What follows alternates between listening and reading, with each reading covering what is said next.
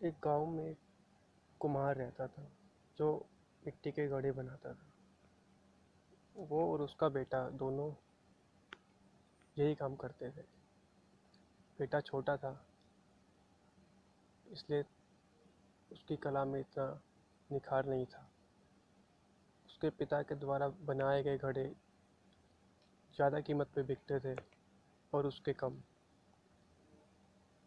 उसका बेटा जब भी कुछ बनाता तो पिता उसमें कुछ ना कुछ कमी निकाल देता था इस पे बेटे को थोड़ा दुख होता था, लेकिन वो उस गलती को सुधारने में लग जाता था ऐसा करते करते एक वक्त ऐसा आया कि बेटे के घड़े भी अच्छी कीमत पे बिकने लगे। कई बार तो उसके पिता के द्वारा बनाए गए घड़ों से भी ज़्यादा कीमत पे बिकते थे। लेकिन पिता फिर भी जानबूझ के अपने बेटे को सिखाने के लिए, ताकि वो और अच्छा करे, उसमें जानबूझ के कुछ ना कुछ कमी निकाल देते। लेकिन बेटा ये जानता था कि उसके घड़े ज़्यादा कीमत पे बिकते हैं तो वो अपने पिता की इन बातों से परेशान हो गया। और उस, उसने अपने पिता से कहा कि आप मुझे बार बार ऐसा ना कहें। मैं आपसे अच्छे घड़े बना सकता हूँ।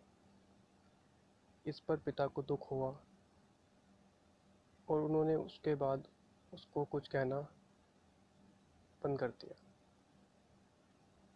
ऐसा करने पर बेटे ने देखा कि अब उसके घड़े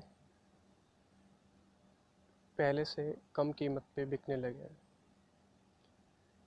तो उसने परेशान होकर अपने पिता से पूछा कि, ऐसा क्यों हो रहा है?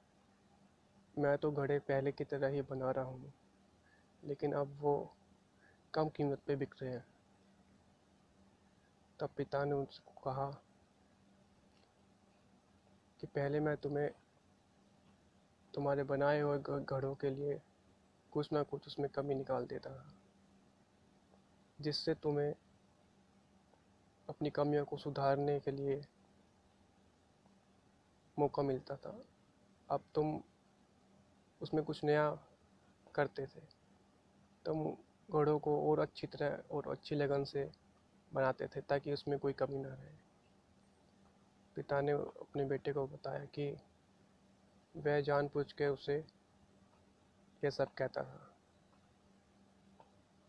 तो इस प्रकार हमें पता चलता है कि जब भी हमारे माता पिता या फिर कोई बड़ा या कोई हमारा अच्छा चाहने वाला हमें टोकता है या हमें कुछ करने से मना करता है या हमारी कमियाँ निकालता है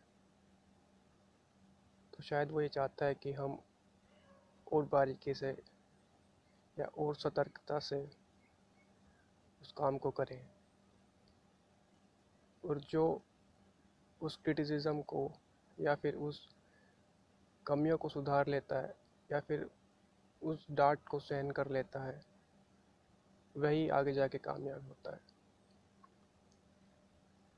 तो आज के लिए इतना ही, और यह मेरा पहला पॉडकास्ट था। और मुझे सच कहूँ तो कुछ समझ नहीं आया कि मैं क्या रिकॉर्ड करूँ, क्योंकि मुझे कुछ अनुभव नहीं है इसका। तो सच बताऊँ तो यह जो कहानी है ये मैंने सिर्फ़ एक यूट्यूब पे सर्च करा कि मोटिवेशनल स्टोरी तो उसमें से पढ़ के मैं आपको बता रहा हूँ। तो अगर आपको अच्छा लगा तो आगे भी हमारे नए एपिसोड का इंतज़ार करें। और जैसे जैसे अनुभव बढ़ेगा, मैं प्रयास करूँगा कि इससे भी बेहतर कुछ नया, लेकिन वही जो आपको आगे बढ़ाए, वही मैं आपके लिए ला सकूँ। धन्यवाद।